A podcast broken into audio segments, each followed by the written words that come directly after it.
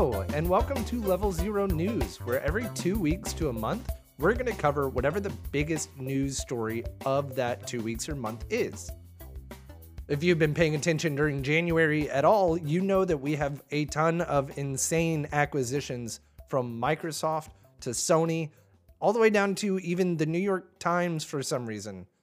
Helping us to understand some of this more complicated legal background is our friend Haley from Game and Makeup. She's both an avid gamer as well as a student of IP law, so she's going to be able to help us parse through what might be happening on the other side of the public facing information we're being given. If you have any feedback for the show or if you have ideas for future things that you want to hear us cover, feel free to come over to the Discord and chat with us in the Zero News channel. Thank you so much for giving this first ever episode a listen. We hope you'll stick around for more. And without further ado, let's go.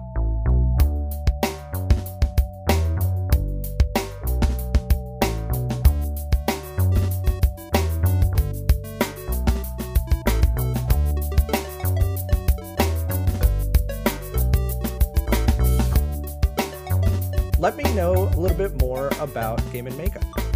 Sure. Well, So- game and makeup.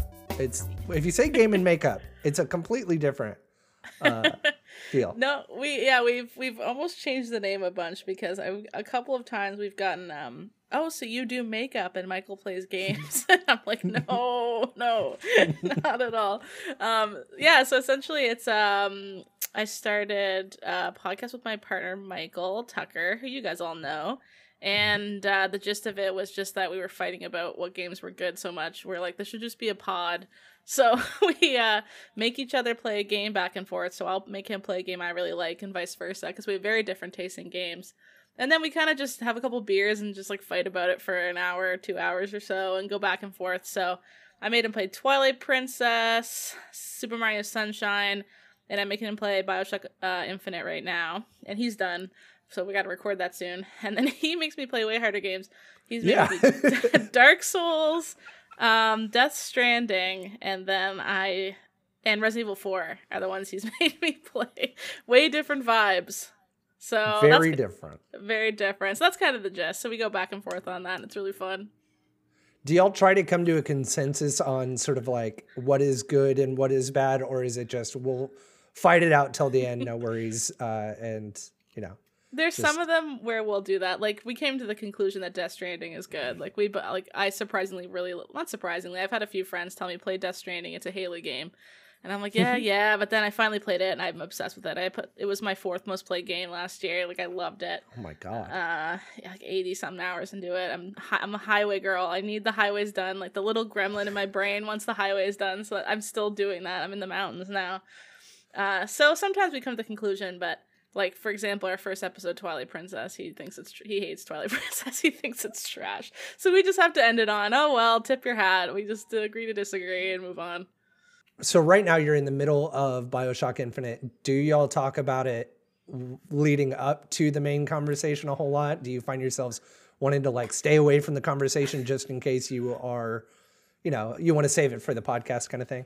Yeah, like, that's a common thing we say in the apartments. Like, save it for the pod. Like, we can't talk about it now. We'll have nothing to talk about. Like, we started talking about Ken Levine and like his concepts of like, this is what racism is. Do you get it? Do you get it? Yeah. Like, we were just kind of talking about that. We're like, save it for the pod. We need to like, because then otherwise we get to go talk, and we've already talked about it a bunch. So. It's hard because we'll both be playing the game at the same time. Sometimes sitting beside each other, it's like, don't talk about it. Just finish it, and then we'll talk about it. But that kind of makes it fun too. I am so excited for the uh, Bioshock Infinite one, and it is wild to me that like you go from an 80 hour game down to Bioshock Infinite, which is all Mm-hmm. of like 10 hours, if I remember right, maybe 15 tops. Yeah, it's not that long. It's it's way shorter than I remember it being. And y'all also do you do video with your podcasts. You've had some really fun video editing uh, for that, and it is. Oh, thanks. Where can you find the podcast feed? Uh, yeah, it's it's Game and Makeup on. Uh, the best place probably is our Twitter, which is just at Game and Makeup, and then there's hyperlinks in the first pinned tweet there because we do not show up on YouTube. And we, if you type game and makeup, it's just Barbie makeup games for pages mm-hmm. and pages. It's off. The SEO is is not it for our, our name, but we're too involved in in the name, so we're just gonna stick with it and hope that we get SEO by just having lots of episodes. But if you can comb through the Barbie vids, then we're down there at the bottom with game and makeup on YouTube. yeah, it's definitely easier to go to Twitter, find it, and then yeah. go through the pin tweet.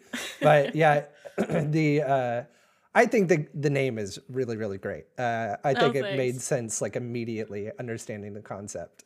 Oh, uh, that's good. I'm good. I'm glad it, commu- it communicates to some people because it's been like three or four people are like, "Oh, so you're so good at ma- I'm trash at makeup." They're like, "You must be so good at makeup. That's such a fun idea, like the girly and the guy side." And I'm like, "No, no, that's like the opposite." no. Oh, no. but you know, it's fair enough because that's what it sounds like to if you just hear it phonetically, for sure. Yeah, yeah. Well, hello uh, to Chris and Eric in the chat. Thank you guys for uh, dropping by. And hello. y'all are my favorite people as well. Uh, audio sounds good. That is seriously a first, by the way. Oh, good. Anytime I've done like an indie tale or had a developer on it, it has always started off with them muted for like the first 10 minutes. So that's great. oh, good.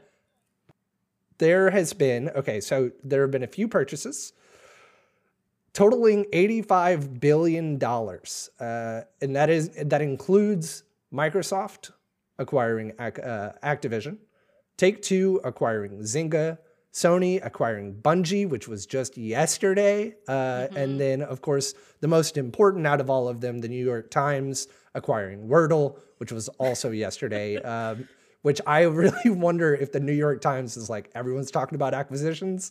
Let's get in there while the tweets are hot. Let's make sure that people know. You know, it's it's weird when it's a week where like a little number game sells for millions of or word game sells for millions, and that's like, oh, what a mm-hmm. little purchase. That's cute. like that doesn't even seem. Good it's not a you. drop in the bucket. Yeah, weird situation. And that's like I I want to start with that one because it does seem like the least culturally impact impactful, uh, which is really sad. Like it's a great game. It's a lot of fun. And yeah I could see it becoming this common daily check in, which it already is for millions of people. And that's, of course, why it got bought. Mm-hmm. Uh, but I, as opposed to something $68 billion for uh, Activision Blizzard, it's a little bit different. It's like buying a, pen, uh, a penny candy in equivalency. yeah, exactly. So, do you play Wordle? Have you played it? Oh yeah, I love. I'm obsessed with Wordle. It's uh, were you the same as me, where like you logged onto Twitter one day and everyone was posting the boxes? Yes. You're like, what the hell is what's this? Yeah. And I had to Google it like a boomer and figure out what the kids were talking about. As soon as I realized what it was, it's so what a no brainer. Just like it, the fact that you can share it so easily and it keeps track of how if you do it every day. It's a fun little thing. And that's I was very surprised that it was a just a browser that still does mm-hmm. track and it, it works very much like an app. It's just, but you just navigate to that browser daily, check in, do your thing, navigate out.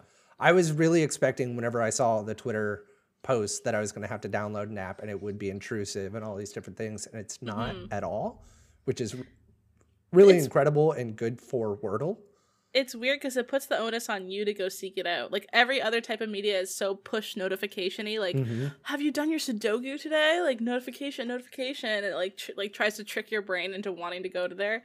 But Wordle is like, I want like I want to seek it out, and that's so the opposite of like most internet meme things that like force yeah. itself upon me. And that's what I'm worried about with the New York Times taking this, and they they have come out and said it'll be free for a while uh, it will be non-subscription based for a while at least, mm-hmm. and it'll still be available to everyone. But I I think that there is sort of a it's just got a different feeling to navigate to the Wordle website. Play it in there. It'd be its own standalone thing rather than going to the New York Times website and navigating it, finding it in whatever gaming uh, tab that they've got there. Like all their ads around the corners and everything. Like it was such a nice, cool gray screen. There's nothing to it. It's a common, good for bedtime. Mm-hmm. There's not a lot of bright white light on your eyes while you're going to bed. Like that's when I play is right before I fall asleep. Oh yeah, now, yeah. now it's gonna be to... like ads and stuff right in your face. yep. And I think it's yeah, it's a good way to start the day. In the day, have like your daily word challenge that it, it kind of gets your brain thinking a little bit. Are you early? Um, you're an early word wordler. I'm an early wordler. Uh, Interesting. Uh, and that it's something that I'll do. Like I've also always played crosswords. So I've got the USA Today crossword, mm-hmm. and my wife and I would try to get the fastest time, and then we'll like send screen caps to each other, bragging about who got the faster time. and fun. it so that's like a regular thing for us, and so Wordle kind of fits perfectly into that mm-hmm. uh, routine.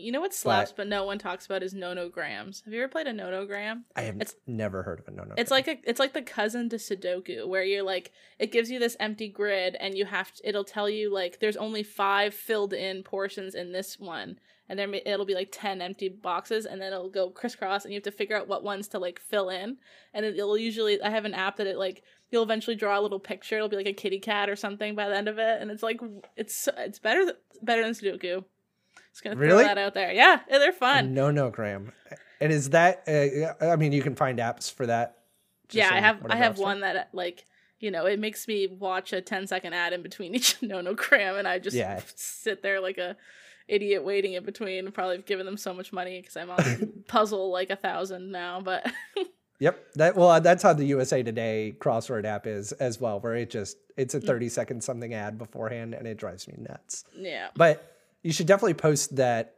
app in the like winter is gaming. Like we're talking about mm. uh, Elden Ring and all these games coming out. It's like, oh yeah, but here's some nono-grams, and this is really where you're going to be hooked. And I, I, think we should have that in the channel. Where's the nonogram uh, acquisition? That that needs to happen. Exactly. so that is, I, I mean, ultimately, it is really great. The the number was somewhere in the seven figures. They didn't say directly, but good for uh, Mr. Wardle, uh, the Wordle creator, which is just fantastic that that Walden is. Uh, yeah, the the Wardle man that made Wordle uh, is just a great connection. I just I hope that it doesn't get ruined because it's become such a nice thing in my life that's like consistent and not like as much as COVID has made our lives monotonous. That's like the one monotonous thing I like. So if it gets ruined with ads, I'm gonna be pissed off. yeah, it, the simplicity of it and just the casual nature of seeking it out is I I think almost definitely going to be lost, and that's really frustrating. Ah. But there, I mean, there's no way that New York Times buys this for seven or seven figures, and then it's like, yeah, keep it free for everybody, no ads. Uh, that's nuts. Is there any way uh, we could convince the Federal Trade Commission that it's in uh, it's trying to get a monopoly on fun yeah. word games and it has to bust it? Because that's yeah, what I would rather that. exactly. Um. So uh, Chris says it seems like it would be a good shooting a good thing in the foot to lock it behind a paywall. I absolutely uh, agree with that. Mm-hmm. And Eric says the fact that it launched, being able to play past words is not uh, sitting well with me. I don't think it'll age well being able to con- uh, not constantly play. Oh, okay. So you can't go into uh, the app and I mean you just have your daily thing, right? Mm-hmm. You can't go back. You can't do archives or anything yeah. like that. And that can be, yeah, frustrating, but it is kind of nice having it walk in, walk out, uh, test your daily thinking, realize mm. that you haven't been thinking all day, and then walk away from it. Well, they might uh, have storage now because that was probably just the guy didn't want to pay for servers, right? Like to store everybody's data. So maybe now that they actually have true. New York Times owning it, maybe they'll care enough to to do that. That might be the one good thing yeah, we'll get a little bit more support on that and have some archives. That would be nice. And the New York Times crossword app does have great archives. You have to pay for them, but they are like ah. super extensive and exhaustive. And so there is a bunch. Uh, hello, Rob. Welcome to the stream. We are actually moving on from Wordle to uh, a little purchase that just happened yesterday. Pretty unimportant. I don't think it'll be very impactful in the gaming industry at all. Sony buys Bungie for $3.6 billion.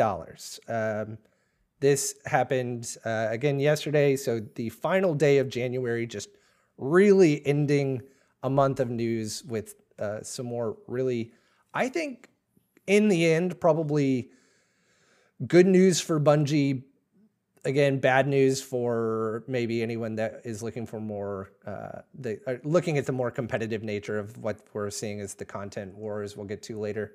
Mhm. But uh, a $3.6 billion acquisition for Bungie. I was reading today that they were looking to be bought for a little while. Uh, They had already sort of reached out to different people. They had been in the talks and Sony. And this is actually directly to Chris's article that he sent in the Discord about an hour ago, I believe, by Jeff Grubb over at VentureBeat, where he was talking about yes, there were other talks, but Sony's the one that pulled the trigger and uh, finally, uh, you know, locked them down. Mhm. Uh, what do you think about the Bungie acquisition, Destiny 2 being under Sony? Does do you think it really changes much in terms of the gaming landscape? I mean, it's like it's like a step of many steps that'll get us to a point where it'll be an issue. Like I don't necessarily, I don't think you know acquiring companies is all that um, big a deal. It's definitely a normal thing, but we're getting to these, we're getting to the billion dollar sales now, right? It's only been this year, last year that we've kind of seen those billion dollar purchases of game companies and that's where you start to get kind of like uh-oh are we, are we in the bad place like why is this this is starting to become like t- big fish and and that's when we'll, we'll get to the antitrust stuff but that's kind of where that kind of stuff comes into play and it's sad that like 3 billion doesn't sound big to my head because of the you know 68 Yeah. whatever billion but that's still an ins- absolutely insane amount of money and yeah i don't know it's just interesting that it's becoming like such a severed nintendo's in its corner doing its nintendo thing and meanwhile microsoft and playstation are just like buying things like they're at the grocery store Mhm. it's crazy it's crazy and you can't really tell like we can't really tell at this point what's going to happen because it's completely dependent on what the companies want to do and they're going to have so much access to so much data now i think is the biggest thing. And i think what Oh, people that's a really good don't point. talk about yeah which might will be more of a microsoft thing but everyone always talks about like now they have destiny. It's like but now they have everyone's data that plays destiny is like the bigger thing right? And what are they going to do with that data?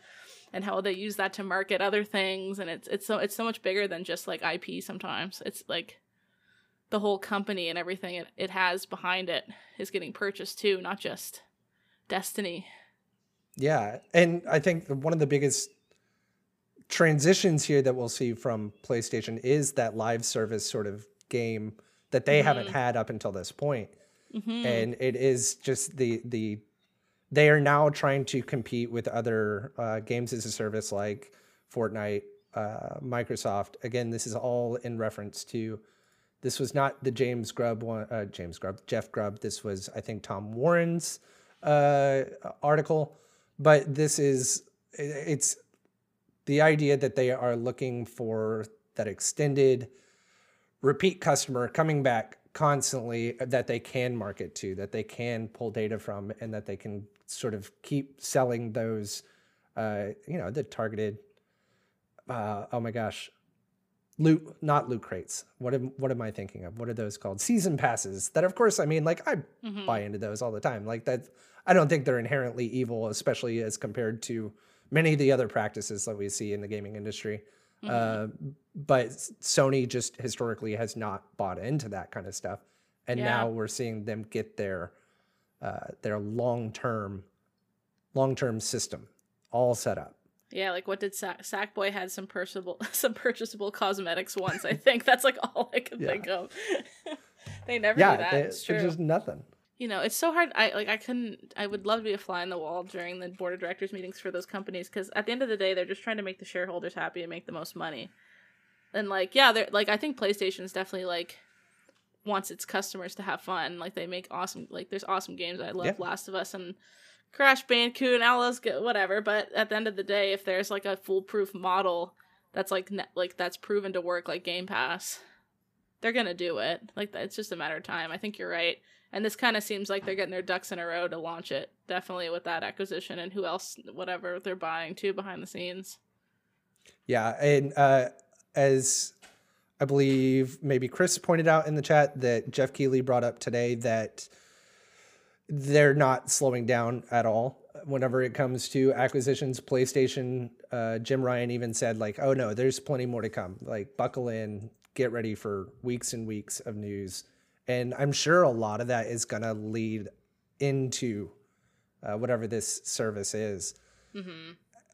And I wonder if we see like whenever we have the or I would hope that buying something like Destiny 2 allows them to still focus on and develop these really great single player games and this sort of prestige catalog that they have that they're able to focus on that a lot because they have this uh, this constant cash flow coming in from Bungie. Mm-hmm. Maybe that would be, you know, we can see the benefits of this purchase going into other areas of Sony, but I don't know. I mean, I, I would also assume that it takes a lot more resources, which I guess if Bungie has been doing it on their own for a little while, obviously they wanted to get bought, so maybe it wasn't going as well as you might Mhm. think. But they were capable of doing it on their own, so they already have the resources in order to hold uh, the servers and everything. And so, really, Sony just coming in as financial support. They have said that they're not going to get involved in the day to day, and I think Sony historically has been pretty good about that. Mm-hmm. But I, I mean, that's speculation. I really don't know if that's true or not. That's just from what I understand. Yeah, like I like hearing that uh, they wanted to get purchased, right? Because it's weird how I like I have this natural inkling that like anytime a company gets scooped up by like a monolith company, it's like they were in a corner and they were had ten dollars to their name and they you know just signed on with the Mhm. devil to survive another day. But at least in this instance, it sounds like they wanted to be purchased. They just needed help and.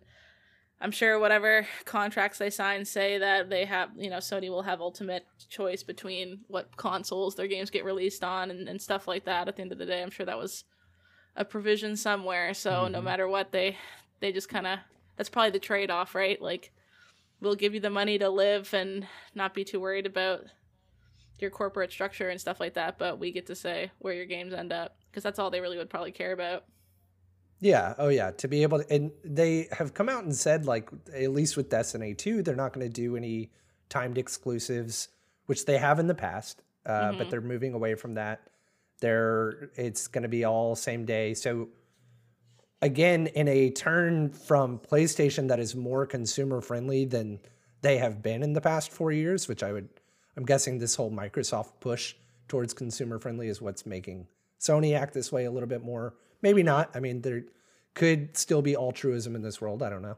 But the idea is they are still allowing people that play Destiny 2 to play it on the system of their choice, uh, whereas Yeah. they easily could take that back. Now, we'll see again with the Microsoft acquisition. This is going to take a very long time to actually go through. And I haven't really seen a timeline like that. 18 months 18 months for Microsoft or for the Bungie? for Microsoft. Yeah, so this would, I mean, I would think this would be a much smaller deal for Sony acquiring Bungie just because it is more, a much more focused company. It's Uh, it's it's all about the due diligence too. Like it's about like what they own and how long it would take to get like because um I have to do due, due diligence for companies sometimes at my work and uh companies with no assets, mind you. Like I work with tech startups, so they have absolutely no assets, and you still have minute books that are like hundreds of pages long. So Bungie's like probably just thousands and thousands and thousands of things to go through, right? Like they have to make sure they have absolutely no litigation going on. They have to make sure like any kind of HR complaints are fixed before they switch over. Probably is something they ask for. Um, all the employment contracts have to be looked at. Every single provision. Every everyone's salary has to be adjusted. Everyone, all the IP has to get like categorically listed. Every single element. And games are crazy because they're like part. They have everything in them. They have copyright in them, patents in them, sometimes trademarks in them. So like even if you're just thinking about Destiny, there's so much copyright material in there, music, like designs, all that kind of stuff has to get like line by line listed out. And then they have to prove they own everything before they can transfer it out. It's it's crazy the amount of work that goes into it. So it's even though it's still a billion dollar deal, right? It's just crazy that Microsoft's warped our minds to think that Like it's weird This how is I'm small. yeah, like I'm tricked into thinking this is small because Microsoft's crazy and doing like a 68 billion dollar thing right now. But like Yeah. if this happened any other time before that, we would still be like, "Whoa!" But like cuz Microsoft came first, it seems like a little fish in the pond, but it's like a huge purchase that I would probably would take months and months of horrible legal due diligence to go through. I'm glad I'm not doing it. I wonder, like, yeah, what are the sizes of this team that are having to uh, that are putting this together? I mean, I'm you have. I'm assuming there's legal from both companies coming in to work on this. It's it's just got to be a massive team. Again, just for the PlayStation, uh, the, uh, the Sony Bungie merger. Not even speaking of the Microsoft uh, Activision, it's got to be a massive team, right? Oh my gosh, probably hundreds of lawyers, and then that that makes it. I can't even imagine trying to get anything done. Every single time you read something like this is good, it's just tossed in a pile, and you just keep going for months and months and months. Be crazy. Yeah. Uh, and I, the, I really like the idea of like, it's a completely different thing. Again, Bungie is games as a service, Destiny 2 is games as a service. They're bringing in money constantly. Uh, but Insomniac has to be looking at this purchase and being like, are you kidding me? Really? $3.6 billion? Um, and Eric, yes, absolutely. Uh, if you have any corrections, I would, uh, we always appreciate any corrections. I will say one of the biggest corrections that I've got to make right now is that I did not start playing my media source whenever we first jumped in. So that's my error for today. Uh, enjoy if you have been looking at it. Enjoy me, my Pokemon gameplay of me trying to catch that stupid two foot eight uh, Oh, the Uh, bo- Buizel? boy- Buizel. Buizel. I finally Oh found God. one yesterday. It took forever. I caught like twenty, and then he was like, "That's too shrimpy." I was like, "Oh my god." I have five two sevens. like I have five of them that are two seven. And so uh spoiler for the footage on screen. I never found one. It this is an hour long of footage and it's just me running back and forth and never finding one. I found Uh, mine right past that bridge, that first bridge, like Bidoof Bridge, I guess you could call it. And I went left past like where the Kricketots are, and I found one that was tall enough on the left hand side. That's where I found mine.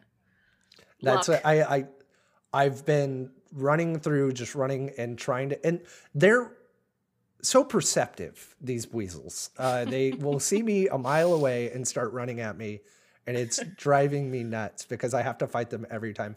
Uh, Eric Eric's correction is that you said Crash Bandicoot is a Sony game, uh, and he says not anymore. Uh, oh yeah. it is we've got it under Microsoft, and I, for a brief shining moment, there was potential for them to go back to uh, Naughty Dog, but you know, it's just it's never going to happen at this point. There was a little mini game in Uncharted 4. It was so perfect. It was That's such a good moment. That's what I meant. that mini game. All right, let's see. Uh, I mean, we have. Do you have any more thoughts on the Sony Bungie acquisition? I mean, it's again, it's the weird It's sort just of timing small weird. purchase in this story. Uh, I think it would get talked about so different if it was just any other time of the year and that that hadn't just happened with Microsoft. It's weird how it's just like it really is a timeline of events and not just things that people separately pay attention to. Everyone's just wants to see like the line go up. They don't care about the points in it, right? mhm. Yeah. I do want to. I want to go back to something that you brought up because again, we'll see it in this next section. But whenever you talk about uh, ongoing litigation, I know there were and are still ongoing issues within Bungie as well in terms of culture and harassment Mhm. that have been, as far as I can tell, uh, you know, as far as what I've read today, uh, it has been addressed and is being currently worked on. It, it took way too long. It's really just started developing over this last two or three years rather than uh, whenever these, a lot of these complaints were addressed back in like 2015, 2016, and it was going on for a long time. How much does that affect and push back the timeline of something like this? Like, we would we see if ongoing lit- if these again, we'll get more into this, but if these like extensive lawsuits that we're seeing against Microsoft mm-hmm. really start, uh, or seeing against Activision, I'm sorry, uh, will this inhibit that purchase in any way, or is it just Microsoft is like, hey, we're willing to take that that chance, we're willing to take on that litigation? I mean, yeah, that's what happens with acquisitions. Like, as much as you take on all the bonuses, like the IP and the high value shares and stuff like that, you you take on the debts and liabilities too. So they're they're adopting that. So essentially, since they're acquiring that company, they're going to be now the party to those to those uh those issues, which they must be okay with because they still gave them that much money, right? So I would imagine mm-hmm. whatever cost they est- they would probably have a valuator come in, try to get an estimate on how much core costs are going to be, and they just kind of deduct that from the total amount they would award to them for so however much they gave them 68 whatever billion. I'm sure whatever the legal costs that went to that price were already subtracted from that 68 million. Which is yeah, like it, yeah. Huge liability though, like cuz if, you know, they could guess like, "Oh, we'll probably have to pay a settlement of X amount of money based on X, Y, and Z." They it might be triple that, quadruple that, who knows, right? So they kind of just take on the risk, right? And we look forward we look at the Microsoft coming on and taking over Activision as a change in culture and something that we will see mm-hmm. uh, progress in the this portion of the games industry. But that doesn't change the people that have been affected and are still uh, doing these lawsuits. They're not going to say, "Oh, well, Phil Spencer's uh, you know in charge now. Things are turning around. Great." No, these people were still affected and abused and uh, mm-hmm. you know deserve to be able to get justice for uh, what occurred. And so they are, again, taking on that litigation, not with the thought of like, no, we're fixing it and it'll all blow over. Like, yeah. it's it's not the Leslie Nielsen nothing to see here kind of thing. Like, it's so very clear that they will be fully taking on that financial responsibility, not being able to brush it off.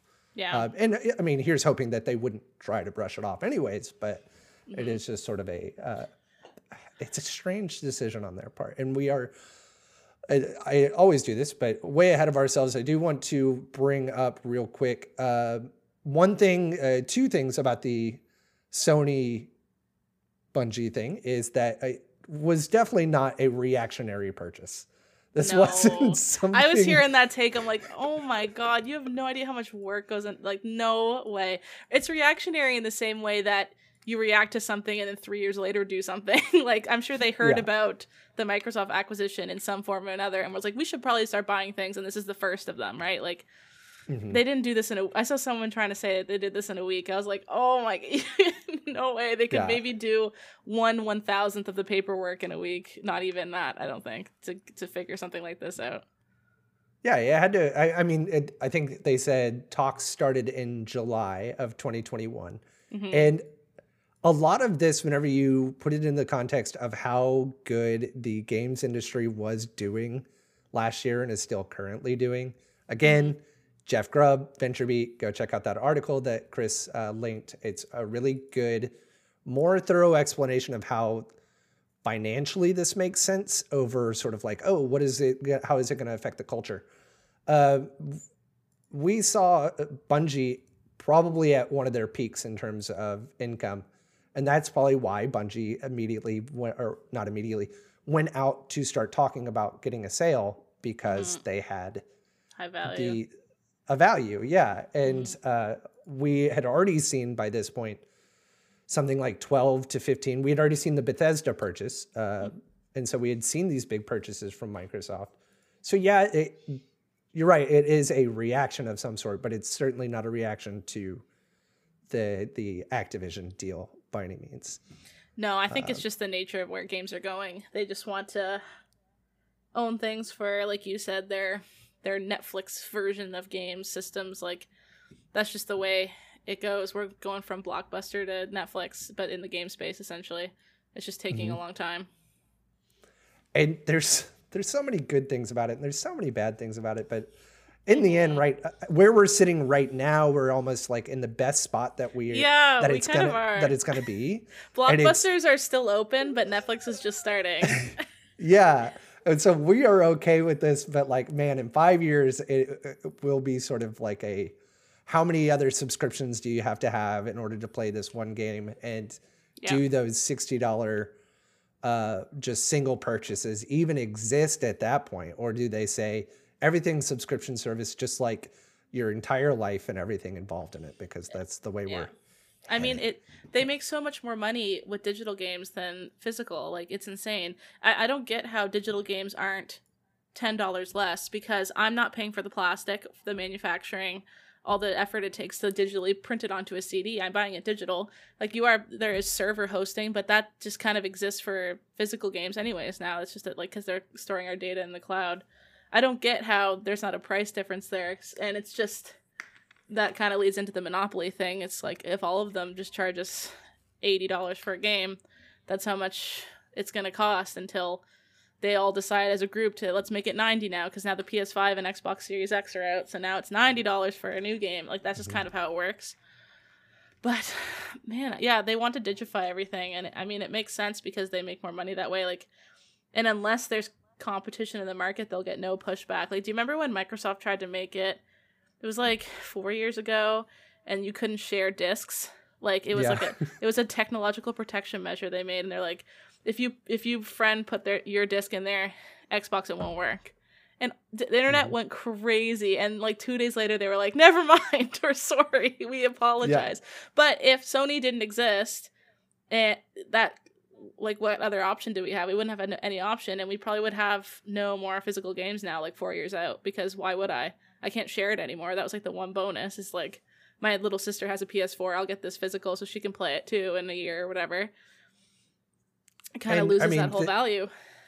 and we're heading in that direction anyways like microsoft ended up being kind of ahead of and of course this is more with the digital side of it obviously but Mhm. they it, we ended up with that sort of like you can't share games you i have to go to a friend's on a friend's xbox sign into my account be able to download it be able to access everything and so it still has a lot of that same functionality in the end Yeah. in a way that is like they are starting to control the way that we can handle the media that we purchase Yeah. uh, in a way that we thought that we had escaped whenever Sony did the absolutely perfect res- rebuttal of the this is how you share Yeah. games and then they were like except for in you know four years whenever it is all digital anyways and you can't share Yeah. games so it doesn't matter you own a uh, license to your game, not the game, right? Like that's that's the Yeah. shift. You used to own a game and now you own a license to play the game that can be rescinded at any time.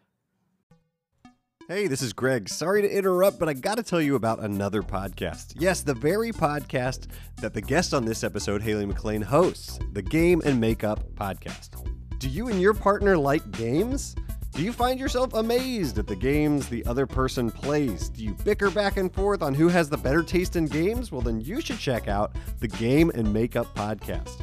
On each episode, Haley and her partner Mike take turns picking games for each other and forcing them to play it, and then they argue back and forth, and it's a really fun time. So check out the Game and Makeup Podcast and all the places that you listen to Level Zero. Okay, back to the show. final topic and the big one, even though we have uh, we have been constantly talked about it referring to it and talking about it a lot, uh, which is perfectly fine, is that uh, Activision Blizzard is going to be potentially bought by Microsoft for $68 billion. Now, I'm assuming money hasn't exchanged hands. I don't think Microsoft has like presented the warehouse full of gold bars yet, as far as I know. But no, uh, yeah. they are in conversations, in talks, and of all the uh, the legal aspects of it are going to be worked out over this next year.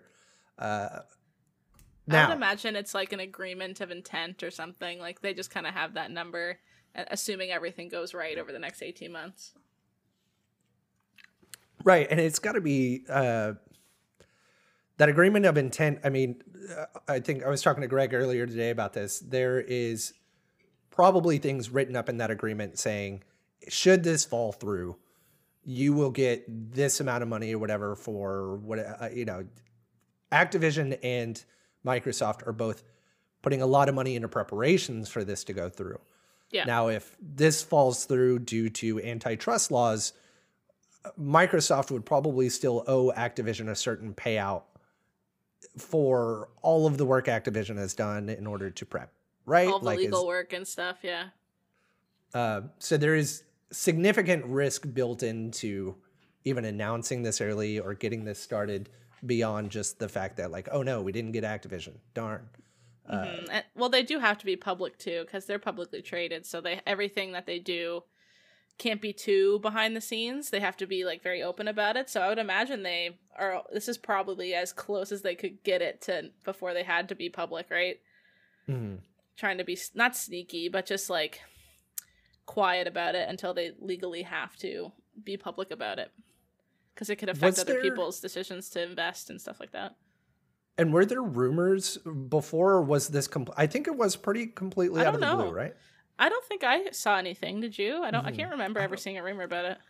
Yeah, I mean, uh, what I would think is like, uh, you know, uh, um, someone uh, put a leak out on Twitter, and they were like, "Oh no, no, no go, go, go, go, go! Make the announcement right now before anything." a tinfoil hat guy in the corner of Los Angeles was like, Yeah. "They'll acquire them, sixty-eight billion. We Right. were like, "Yeah, yeah." And so, in this acquisition, as Eric also brought up, uh, in the acquisition of Activision Blizzard, those Activision and acquisition are too close together, and it's been throwing me all night. That's such a good point. I'm gonna have to have Activision change their name to Acquisition Blizzard.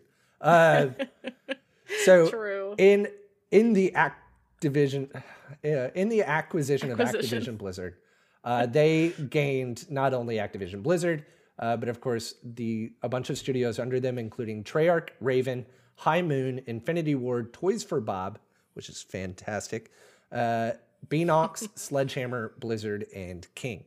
Uh, so King is sort of the weird outlier that is talked about not a whole lot, uh, surprisingly, because it's the it's a huge developer in the and publisher within the mobile game space. Like this is Oh, yeah. Microsoft getting back into game development for mobile.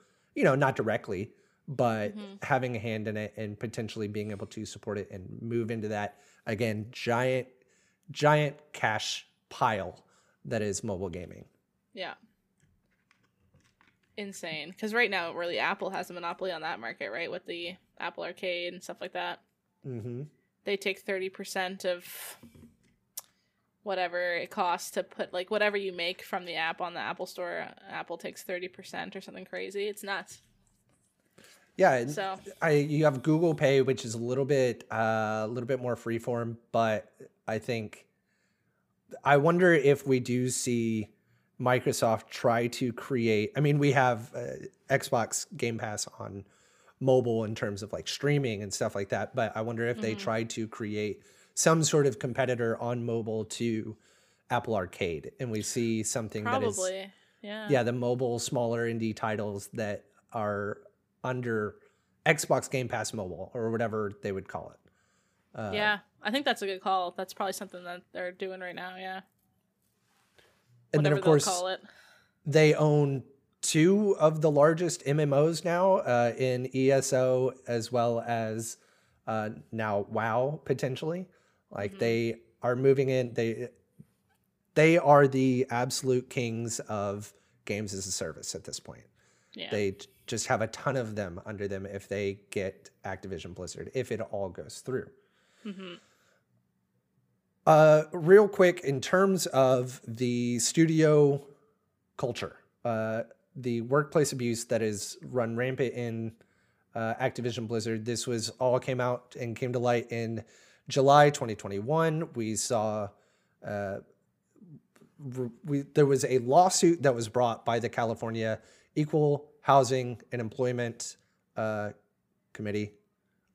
I had it at the top of this.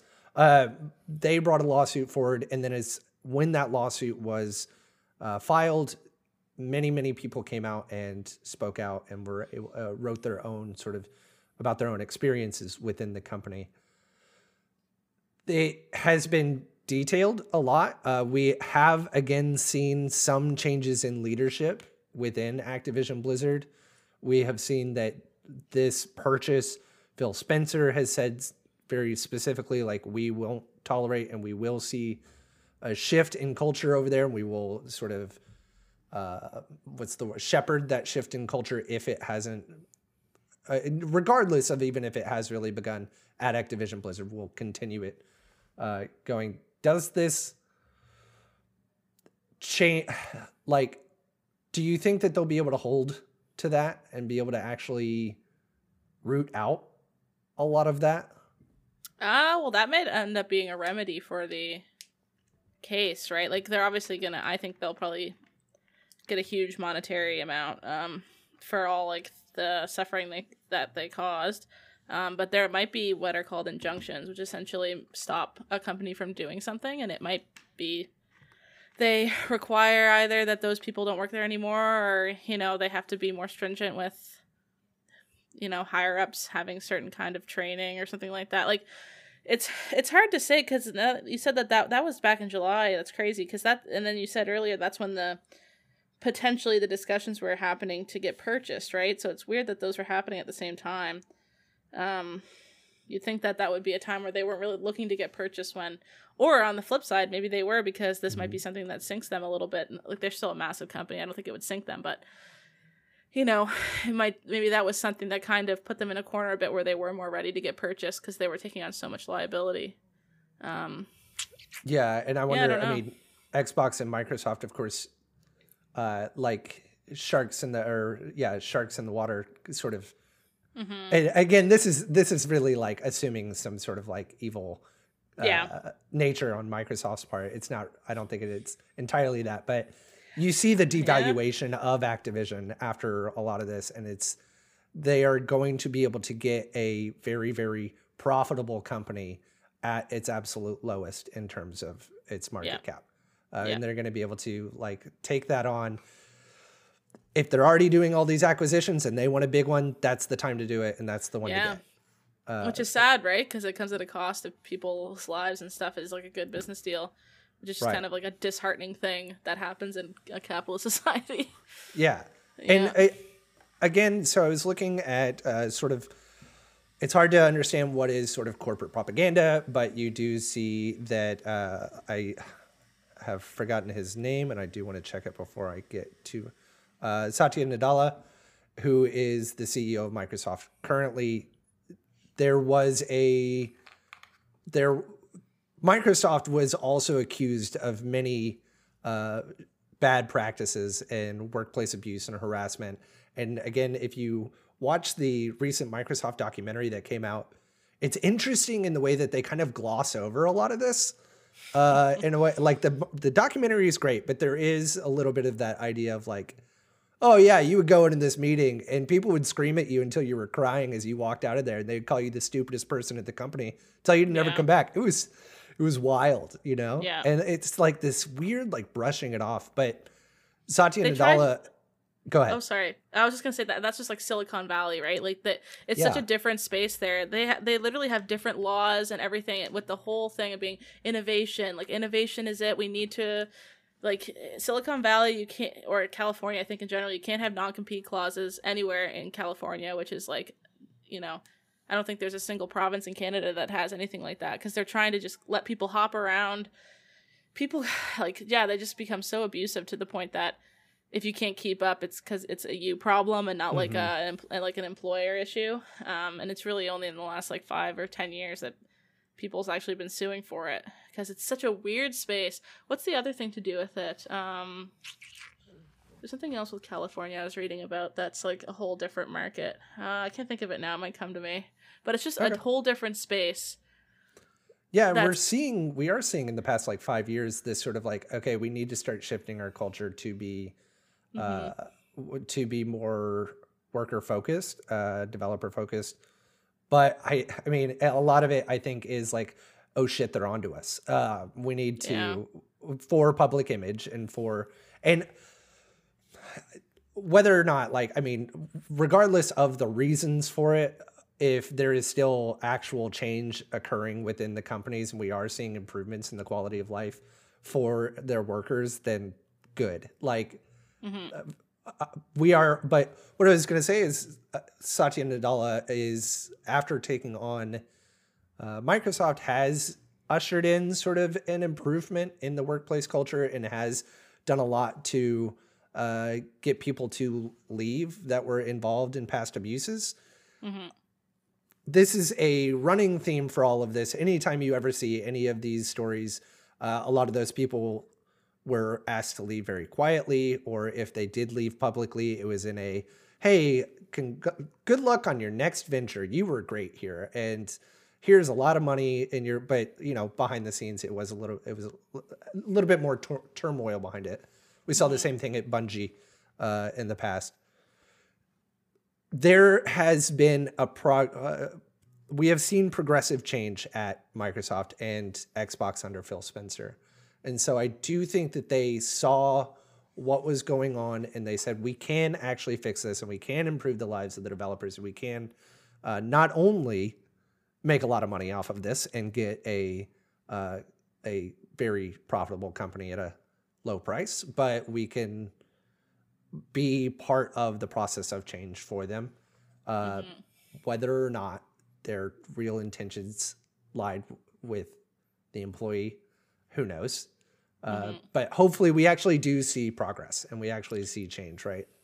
Because that kind of leads into the crunch conversation too and that was the other thing I, I was just thinking about like in california there's laws where computer professionals i think is the definition that they use. Um, they don't uh, they aren't allowed overtime. So they don't they're not allowed overtime pay. They don't get it essentially. So and that's a law that's like passed. It's not that the developers are being sneaky or whatever. They're they're legally allowed in california to not give computer professionals overtime pay and that counts towards game developers like they're caught by that definition um, as long as they're making X per year. And I don't, you know, it's it's a D. I can't remember the amount, but I remember Arnold Schwarzenegger was trying to argue that it should be even lower at one point. Um, as governor, I can't do Arnold Schwarzenegger, but governor. Governor. No, now that that just sounded British. I don't know. That did sound British. the governor. There we go. Okay, that's a yeah. little bit closer so essentially what the companies do is they're between a rock well they're not between a rock and a hard place because they're creating the rock and the hard place but they're instilling uh, this situation where they are working them as hard as they can um, and with no overtime pay um, but not so hard that they leave like it's this horrible toxic situation that that this law is fabricated where okay so how hard can we work them before they go to the hospital is essentially like the work culture that gets fostered there in California because of this law that's instated there. And you know, there's similar laws in Canada. Like I think Ontario has one, and they call them computer technician. And the whole point behind this definition is that you shouldn't like p- innovation calls for skilled computer people to not be like their employer shouldn't be limited by having to pay them overtime pay for the sake of innovation. Is essentially like the hmm. thought behind Im- implementing that. And it's it's that's what's creating this the, the, like a lot of the to- not the obviously the horrible like sexual abuse allegations and stuff like that. That's a mm, whole right. other topic that's just kind of do with upper management's own toxic personas. But in terms of the crunch work culture it's this it's the same kind of thing that antitrust laws are trying to get after. But for some reason they allow for this like oh, but if you're good at computers, you should work so freaking much because computers equals the future is like the mm-hmm. general mm-hmm. nod. So that's why so many companies are in California is because it's just like this perfect place to essentially overwork employers, employees for months and months. And then, you know, they'll say, oh, well, we won't give you a credit in the game unless you stay here the whole time. So who was a, well, there's a company that was doing that and they were being yeah. like very public about it. Um, Oh yeah. I... Was it Naughty Dog? I think it was. Saying if you leave, um, oh no, it was Rockstar, wasn't it? If you leave, yeah, mm-hmm. if you leave mm-hmm. Red Dead Redemption and Red, uh, Red Dead Redemption Two before it's finished, you don't get a credit in the in the end of the game, and that was kind of their like donkey carrot stick thing to try to keep people to to stay because otherwise they were just working them like crazy, and they were totally within the legal rights to do so. And it's I want like to see weird space.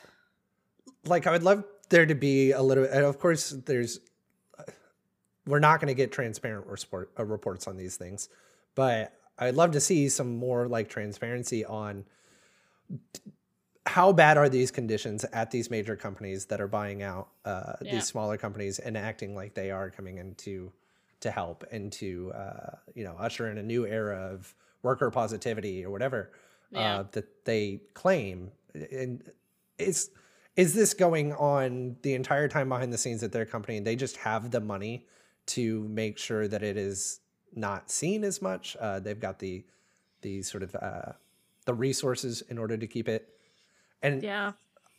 as as sort of conspiracy theory as that sounds, I mean, it's just that's been sort of the nature of the beast for a very long time, anyways. Yeah. Uh, and we are seeing that. Luckily, it came out all for uh, Activision Blizzard, and they had their own reckoning. And Yeah. while there are going to be people that come out on top and that are going to get this massive payout, unfortunately, they are at least leaving and they are going to be removed from positions of power. Uh, and so Yeah. in the future, we will see people that, or in the future, hopefully, a lot of that abuse is not occurring. Um, Rob, you just you just have to redeemed. hope that Microsoft is more aware of that situ- of the like the implications of those Mm-hmm. situations than Blizzard, right? That's kind of it's sad, but that's like our only hope really for those situations. Yeah. And Mhm. as far as we can tell, they are. And as far Mm-hmm. as we can tell, they they plan on changing things. But all of that could come to a screeching halt, uh, and this entire purchase could stop due to uh, antitrust laws, right? Mm-hmm. That could be something where we, it could get, I mean, I, I'm sure it won't get that close to the finish line before anything is stopped uh, by the Trade Commission, but what okay without getting like too drawn into like the super technical jargon whenever you're looking at uh, antitrust laws what are the ways that this company that this acquisition could be just completely stopped and what would be the reasoning that the ftc would say like no no no this is illegal Yeah, you got like we were talking about this right before we started, but America's interesting because you guys have such. uh I wouldn't even say intricate because they're not that intricate. Like it's called the, I believe it's called the Sherman Act or something. It's from the late 1800s, and it's essentially, it's it's based on this moral thought that um, there should be a free market and like an open market, and to have monopolies. It's not just monopolies. Like there's other ways that you can violate antitrust. Like if you I think a very common example is if three really big companies come in working together to bid on something and purposefully like have the bids low so one person could get it cheaper you know conspiring against the free market but the the one that everyone knows about is like the monopoly one like if a company um, creates a monopoly within a specific industry. And i think the other prerequisite for a finding of an antitrust situation is that there also has to be like ah, what's the word? Like mis- not mischievous, but like underhanded I- practices have to be at play too. Like it's almost like an intent has to be per- like there, like Mhm. they know they're doing it and they're purposefully trying to do it. It's not just, "Oh wow, we bought a new company and we're doing so great." It's like, "Let's buy this company to screw over these other three companies and make it so we're the only ones here." Like that has to be kind of the intent behind it too. And I think people um Microsoft's already known for this, and, and yeah, with the ninety, the, the case in the '90s where it was found that they were in violation of that act. Um, and that was in regards to their uh the to internet explorer being forced onto their systems right and they weren't yeah. were they like blocking downloads of other browsers was that the No, so the concept of it was that it came free when you had the like you so you get your Microsoft computer and you have Internet Explorer downloaded for free, but they made it really difficult to download others. Like I think Netscape was the other one, and Nets- Netscape ended up going bankrupt because it because of it. I was reading it over again Oh. today, and it's a really interesting case because it's like it's much less about like whether or not they're a monopoly. Like that was kind of decided pretty early. Like you guys are monopoly. Like at that time in the it was like the late 90s like microsoft was a monopoly in the pc space like no holds barred they were like that was kind of a given and then it was more about like how nasty they were being and that like and i forget the judge's name but he, he like hated big business like he was notorious so it got appealed and some stuff got retracted a bit um because everyone was like he was too he really hated yeah we'll take this back and they they appealed it a bit But essentially, it was like all these emails they uncovered in Discovery and stuff of Bill Gates being like, well, ha ha ha, like, let's shut them down, boys. Like, that was kind of like the gist of it, which is interesting that the, it was way more focused on the intent behind it, the intent behind the monopoly. And uh, yeah, so they lost, and um, they were trying to argue, you know, oh, it's just for convenience of the consumer and stuff. But what they found out was happening was that it was really. They made it purposefully difficult to download other browsers on their computer. So if you had Internet Explorer and you were trying to download Netscape or whatever their their thing was called at that time or something else, they purposely would like run the computer slower, would make it harder to download it eh, to the point that the consumer even subconsciously would go, "I'll just stay on Internet Explorer." And so they were like fostering a situation where they were inherently becoming the monopoly even if technically speaking Netscape could still exist. They owned mm-hmm. the means of providing the service, so they could put up firewalls to make it difficult for any other competitor to come in. It's kind of like they owned the boat and and all the food on the boat, so they can control like everything about it. But if lots of people owned the boat and they had some of the food, then it's a bit more fair. But they mm-hmm. own the means and the and the item, so the it, courts said that they had to split, but then they appealed it. Like they said they had to split the company to be just one part PC, one part software. But then that got appealed, and they they were able to stay as one company. Oh, I didn't even know that was in the cards. I I really yeah. just read the like the the final piece on that article that you had sent, and they is this what Epic was trying to claim that Apple was doing with the iPhone and the Apple Store yeah. They were trying it, to bring in antitrust against Apple uh, in terms of like, yeah, you're not really providing a platform for other, you know, the Google Play app store to be able to work on there. And exactly. If yeah. That was so. This is still, you know, we have the precedents uh, uh from the 90s from Microsoft do you know why it doesn't it didn't play that way play out this way whenever we did see this already with apple and uh, epic? Yeah it's tough because they're trying. Like i was looking into this today too and it's weird because it's one of the few instances in your guys' po- political system where republicans and d- democrats are like totally in agreement on what yeah. should be done. They're like obviously stop this. Like it's the, the there's so many monopolies in your guy which is kind of a what's that? What's it called when it's like a jumbo shrimp? oh, oh my god. There's so many monopolies. yeah. but it, what is it? It's like Facebook, Apple, uh, Facebook, Apple, like, but they're essentially establishing these monopolies. And right now, in the last two years, your guys's um, your guys' government has been really trying to push all these bills out because the Sherman Act hasn't been updated since the 1800s, which is crazy. Are you because, serious? Yeah, it's it's. I think it's just three sections. It's just if you create a monopoly and whatever, you're you're in violation of a felony. Is section two, which was what Microsoft was charged under. But it's really just these three sections. But what what at least what I was looking at, I was reading some legal opinions about it, and it was really interesting. Is that like antitrust stuff doesn't get applied very much because everything's free. And it's kind of hard to apply like oh you're in a monopoly making so much money when you're providing free products. So like facebook's okay. free. Uh, mm-hmm. facebook now owns instagram. They own whatsapp. Like all of these are free things. So it doesn't really the sherman act it, it can be applied for sure but it's it's just harder to apply it to, to this digital space because what they're really making money off of is data and ad space. And if like we already see this with the whole issue with Facebook and like all the fake news they pump out. Like if Facebook had a major competitor, which they absolutely don't right now, like Facebook has no major competitor, they would be more inclined to ha- provide a better service and have less fake news on it. Mm-hmm. Um, and be a better, but because they own literally everything social media that's like in its same kind of industry space. I remember there was when they were doing that uh, Mark Zuckerberg discovery thing and like questioning him all day. Do you remember oh, that? Yeah, yes. they they said who's your main competitor, and he was like, I don't know, like they don't have yeah. one.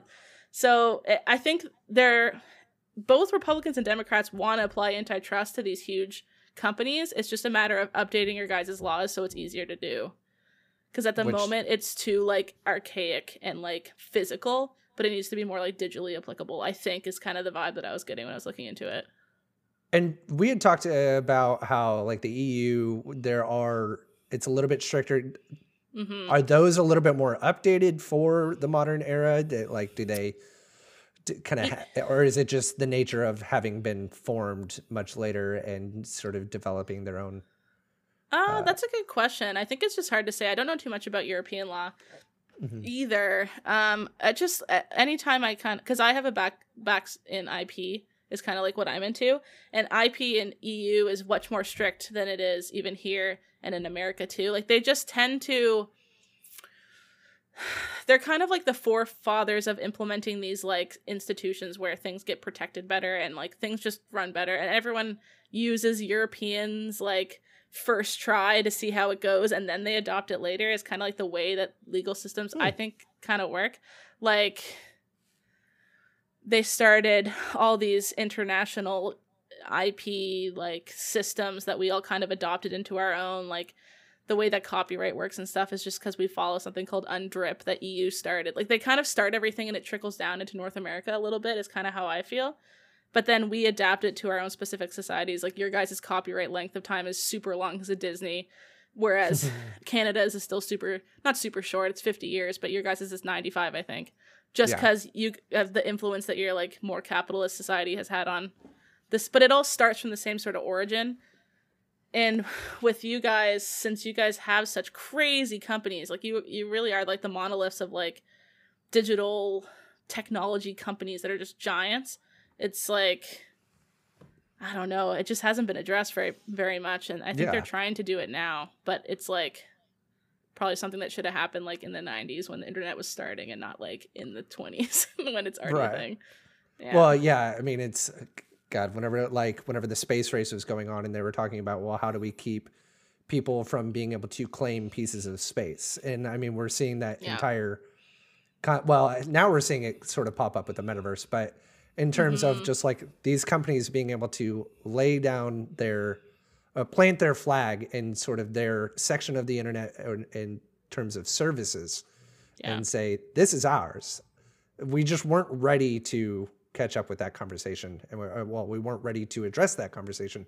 And now we can't catch up because they do have the resources in order to fight against any sort of bill actually being able uh, being presented or passed whenever it does. Oh yeah, the lobbying's crazy. Like I, I mostly just note from the IP side, like Disney lobbying is insane how much they've influenced your guys' IP systems, and a lot of people just don't know that that's entirely Disney.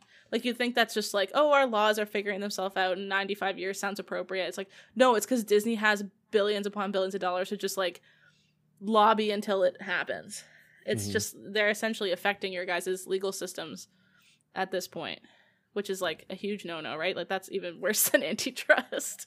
uh, but we got three more star wars two of which were good um, so that makes it all worth it.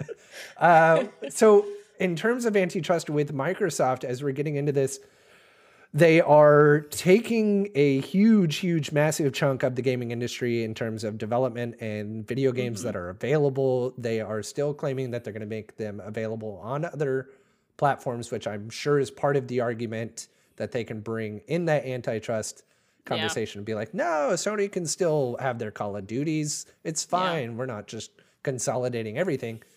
Uh, how, like, I guess by them making sure that everything is focused to their, and this kind of gets back into the other conversation about the iPhone. If you have a Microsoft Xbox that is can only run anything Xbox and you can't provide anything else on that platform, does that not violate antitrust? And I, I mean, I guess we've kind of like been talking about this this entire time.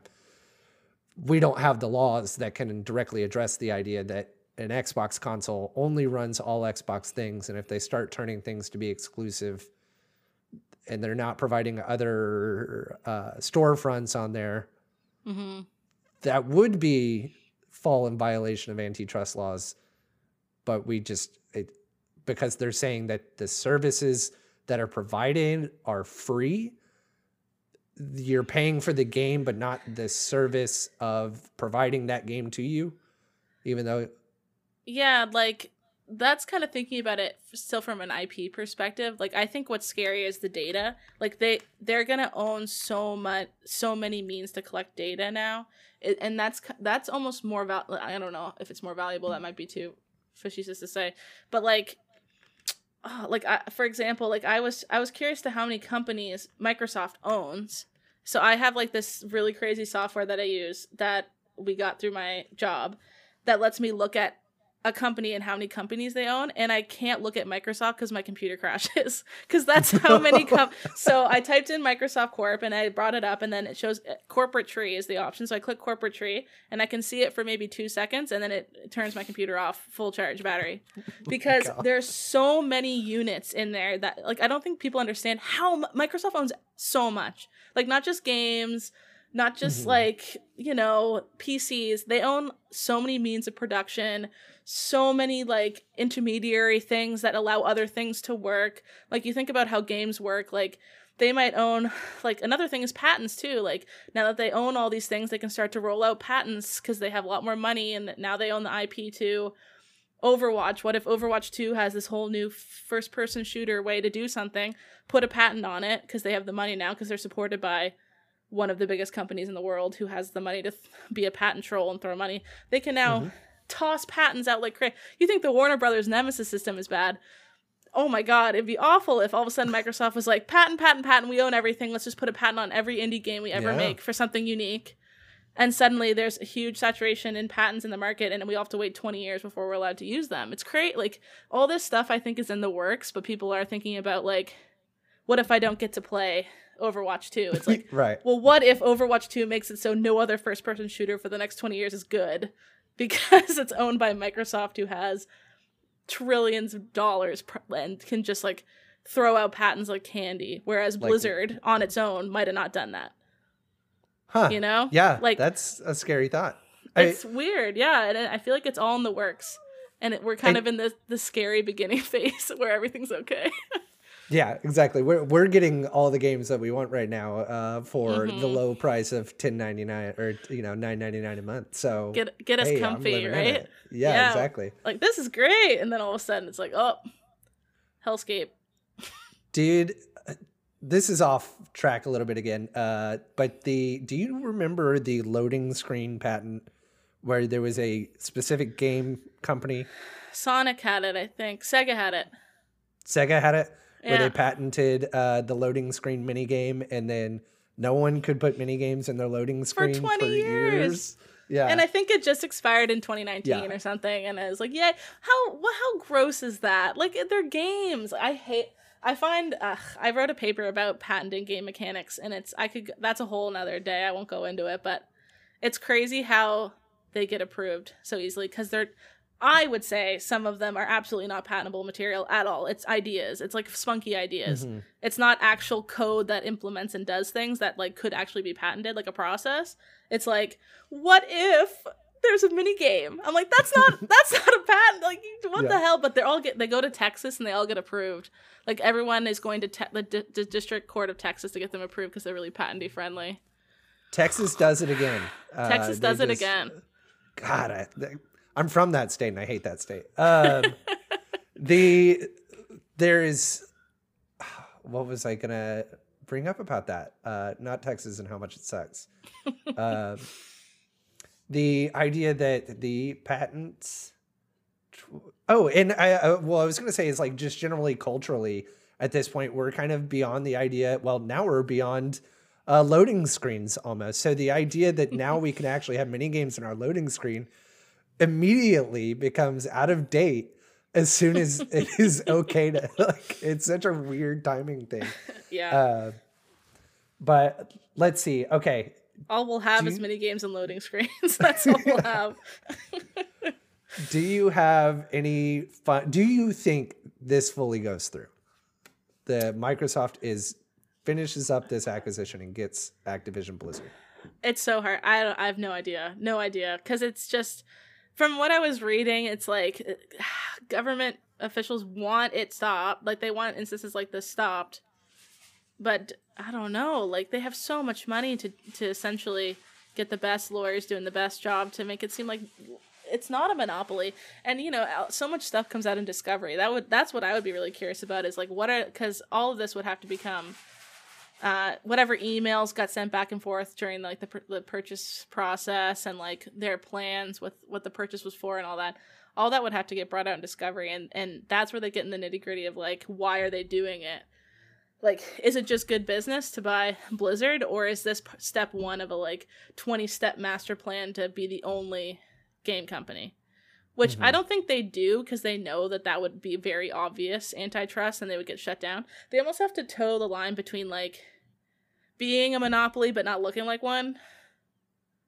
Yeah. and i think i think the way to do that is with data acquisition. So they'll they'll have all the games be allowed to be on you know not all of them but they'll be like you can still play this on playstation. Where aren't we a be- a generous god? Like here you go. Like we oh horizon zero dawn on pc aren't we nice? Like they'll still keep doing that but i think behind the scenes it's more about like every aspect that goes into making games and like making them available and stuff is still going to be only be owned by two companies like, yeah, all the storefronts. I mean, again, if we have subscription services that sort of take over if we yeah. have Xbox Game Pass that owns this half of all the developers and the games that are available, and then Sony PlayStation Infinite or whatever it ends up being called owning the other half.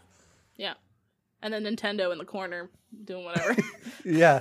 Making the wonderful game uh, where we make our own acquisitions. I've been working that transition in my head for a very long time. Uh, Pokemon Legends Arceus. Uh, we'll go through this probably. Arceusicians. The, the. Yeah. I I acquire you, Pikachu, uh, for six point eight billion dollars. He's you, worth Pikachu. that at this point. Think about what level that Pikachu is. He's been grinding since ninety five. He's gotta be level like three billion by now. He's worth it, I think. How oh god, what is the valuation of the Pokemon company at this point? Like just most profitable like children's media of all time. It's yeah. got to be. It's got to be.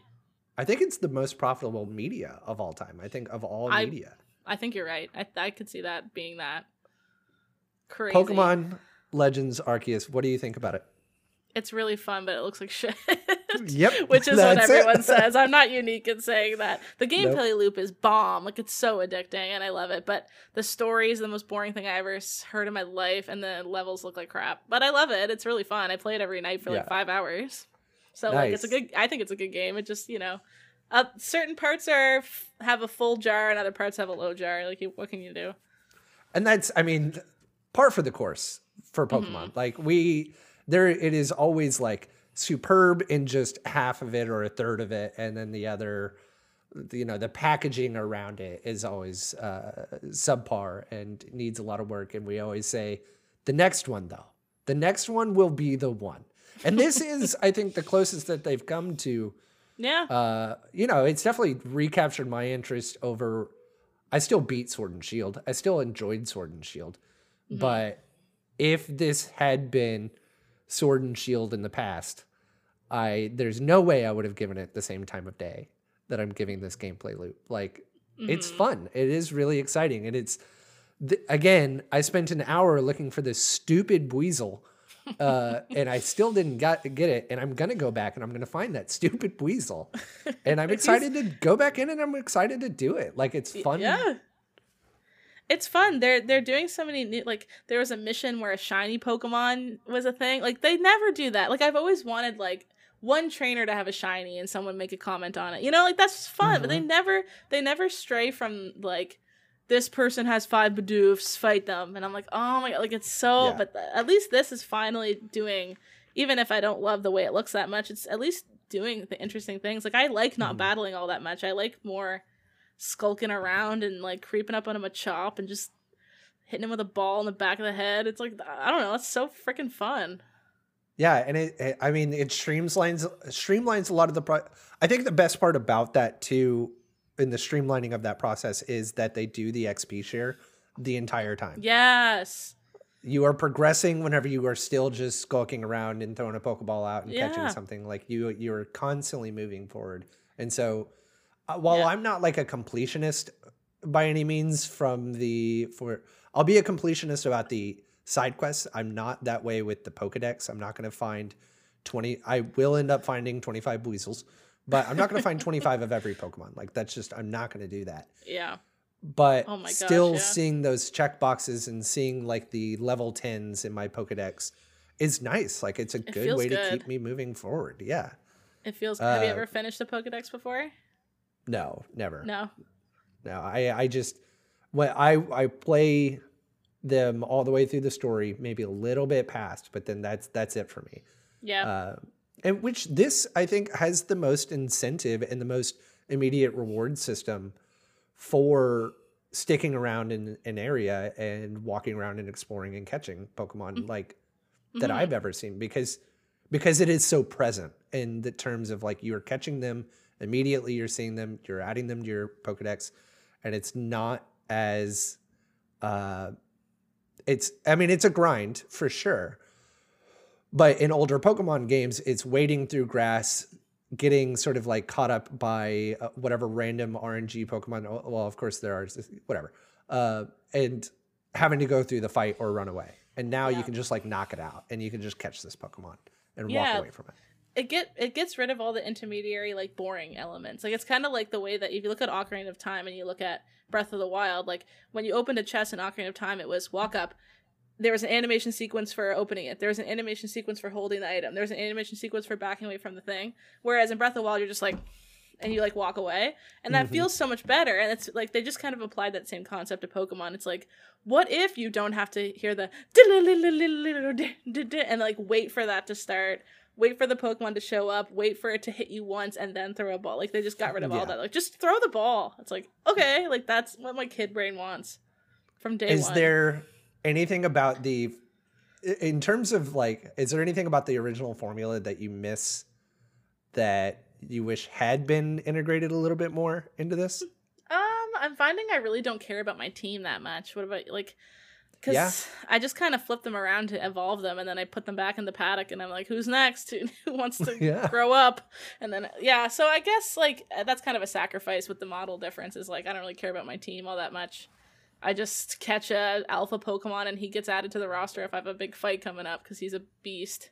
That's kind of all I do. But I, you know, I feel like that's a fair trade off with every other element being more fun is I don't really care about my I like I don't nickname them or anything. I always nickname. yeah, I haven't. I, that's the same. I don't nickname them at all in this one because I just am rotating them around too much. I don't like learn to only my uh only my Decidueye is who I have on me the whole time. Everyone else I switch around. See, that's what like I'm even sort of not caring about my main or my starter in a way that like I've never I always have them first and I always keep them the entire game. Like that's just something I bond with my starter and it sticks with me. And like uh, while I still have it, like I never use it. It's if it happens to be in the rotation whenever it comes up, that's when uh honestly, I can't even tell you the name of it. It's the grass type. But Uh, oh yeah, Decidueye. oh okay. That's, that's Yeah, who I like- chose too.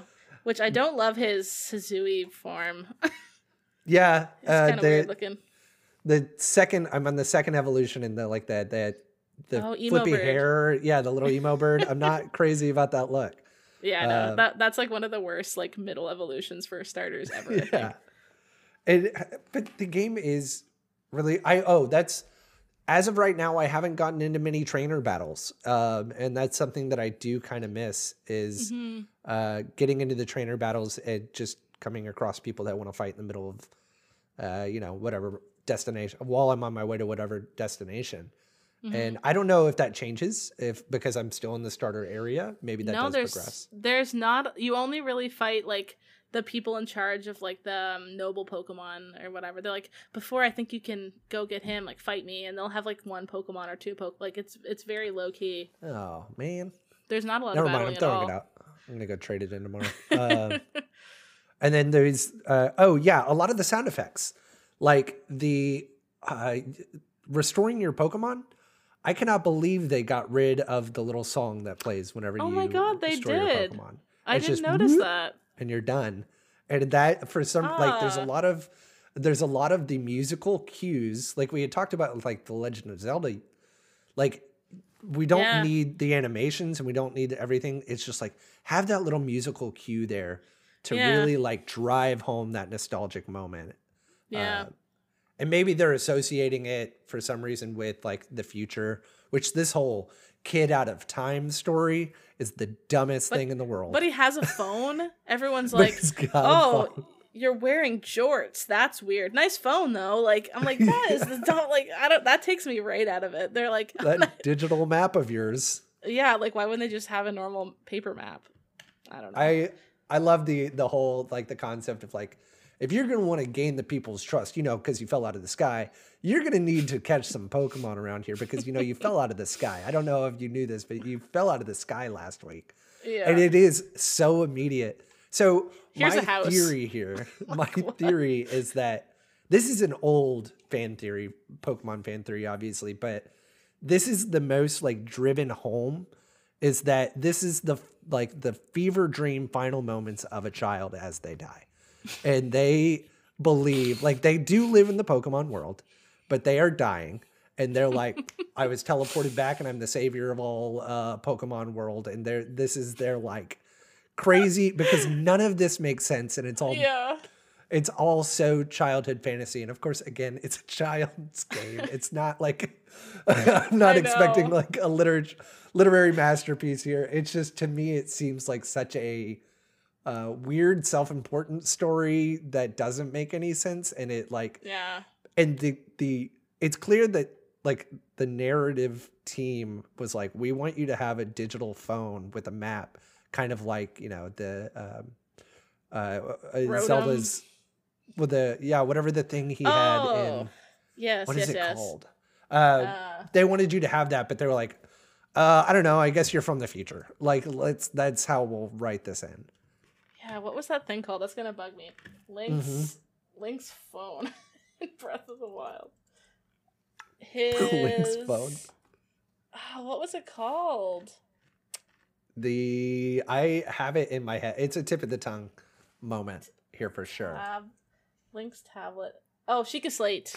The Sheikah slate. That's yes. yeah. Yeah, yeah, yeah. They wanted you to have a Sheikah slate, but they had no idea how to get a Sheikah slate into. They're just like, you fell out of the sky. You're from the future, and maybe it does progress, and maybe it does get better. But No, I don't think it does. I'm pretty far, and it doesn't really. They're like, yeah, they're just like, yeah. Remember when you fell out of the sky? Anywho, you want to go throw these bags of food at Voltorb, who's massive, and like that makes sense. And everyone talks so much. I oh, I've never been more Yep. bored in in cutscenes. It's the first Pokemon where it's like really apparent that it needs voice acting because they pluck. They either need to have like way shorter cutscenes where people aren't just like doing the one motion for Mhm. talking and like saying the same thing or they they need to they can be as long as they want but they need voice acting because yeah, the way it is right now i can't believe how bored i am listen- and then i'll spam it and then i'll leave and i'm like what am i doing like i don't Yep. even know what i'm doing and they, Mm. there's the uh, some of the systems in the what is it like the uh not the inventory system, although that's not great, but the map system and the quest system is very frustrating in order to Yeah. figure out do I have this thing again? This weasel driving me nuts. You have to catch a bunch of weasels. You have to go back to the dude that has your Pokemon. You have to check Yeah. your Pokemon. You have to go to each individual one and check summary to Yeah. see do I have a weasel that is the right size? And maybe whenever I do catch one of the right size, it'll be like, hey, you're good, head on back.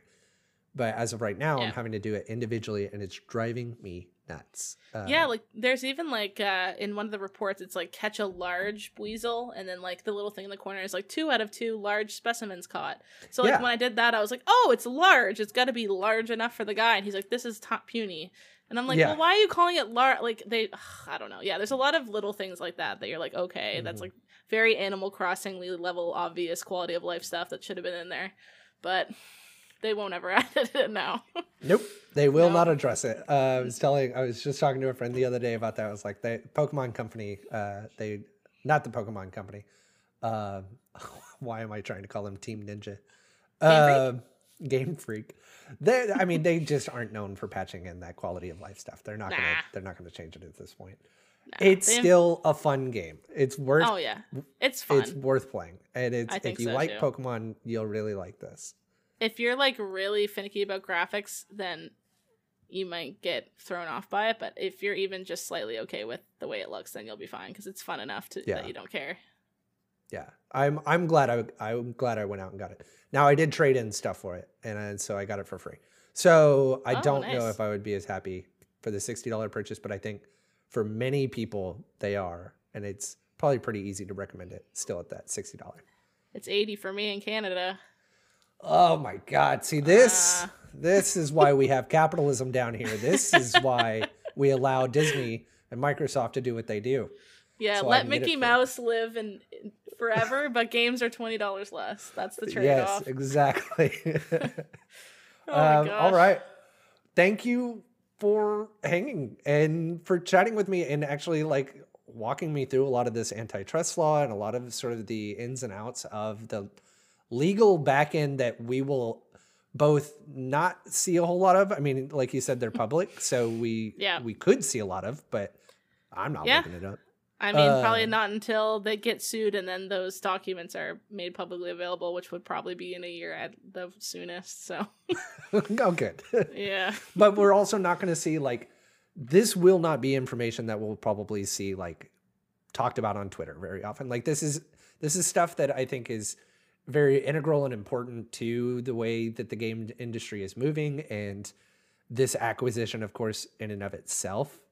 Um, and so it's nice to have that perspective and to be able to understand that a little bit better rather than someone being like hey microsoft stealing activision from playstation. I want my call of duty uh, I know. That's what they want you to. f- The thing is that that's like what these companies would want you to be mad about is the call. Where's Call of Duty going to be? Like they don't want you to care about every other element that goes into games that they now own.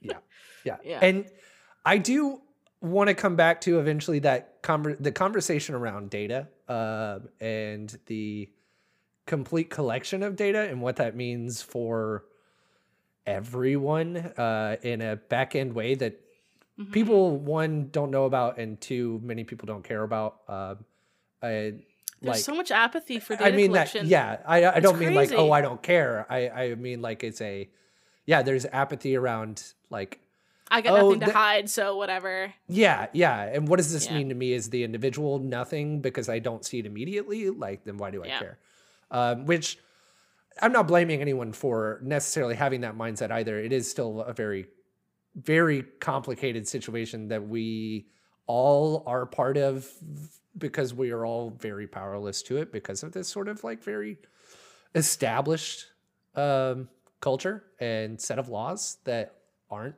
entirely established like we were talking about. Um so yeah i mean you can't blame necessarily people for being that way but it's still an important conversation that i feel For like for most people if they were more informed on it they would care more about it I read a case to put it in perspective. I read a case where a girl was suing a company who targeted her ads for things related to being pregnant, and they were tracking her data so diligently they figured out she was pregnant before she did. So her father saw that she had ads for pregnancy and got kicked her out of the house, and then she only realized she was pregnant after that. so the algorithm knew she was pregnant before she did because that's how much data they collected on her, and they figured it out. And That started so- sending her ads for pregnant for like you know cribs and like pills you should take while you're pregnant and stuff like that. Like that's the level of intimate that they can get about you which i feel like people don't understand because like right now i just get targeted for like like sony games and like fun Yeah. things. But like if they want to like convince me of something all they have to do is like put enough videos in front of your face and then you'll slowly like that's kind of like the alt-right tube line right? That's sending so many people from clicking uh some one video on YouTube and then slowly ending up down this pipeline to being like incredibly toxic. Is because they have the data on you to know what you'll pay attention to and then it's like a slow burn over like a long period of time. That's, That's the frightening that is horribly frightening yeah, and like that's like I like I don't even mind the ad stuff like sh- whatever like yeah yeah but like that's kind of the more malicious intent behind data collection that I think is like what people don't think about. It's like it's not just the targeted ads. Like that's fine, whatever. It's like they can influence vote voting pe- like people's Mhm. votes and shit. Like it's like actually really scary. And yeah, I mean, they could, uh, in the case of this girl, like upend your life in a way that you don't even know is possible, Yeah. down to the individual level. Yeah. Uh, beyond that, which is that's so wild. Isn't that Uh, spooky? Like, I, I guess there. wa- I don't know. Never mind. Just, we. I do want to come back to that conversation. I think that's a really fascinating topic um, that we can come back to. But thank you for coming on and talking to me through all this stuff and chatting with me about Pokemon and Microsoft and the uh, terrible corporate overlords that are going to make sure that the next Star Wars trilogy is even worse. Uh, then they'll get sued. Then then everyone will care enough that they'll get yeah, sued. that's what it'll Yeah. matter. yeah. No, thanks for having me. Uh, That was fun. This episode may be over, but the conversation doesn't stop here. You can join our Discord at the link in the chat or in the show notes uh, and talk about all the latest game news. We have a game channel, we have a channel in the Discord directly related to this new show where you can provide uh, articles or talk about a subject that you want to see covered. And uh, I will try to, you know, reach out and get people to talk about it join our discord uh, come chat with us find us on twitter at level zero pod. You can find this on youtube or in your podcast feeds. Please give us reviews give us the likes give us all the stuff. Make sure that we are part of your personalized algorithm. Uh, i would appreciate it. If the data is being collected make sure that data is me. Uh, until next time travelers be happy be healthy and most important mo- Rob's gonna kill me. Uh, until next time, travelers, be happy, be healthy, and most importantly, be kind to each other.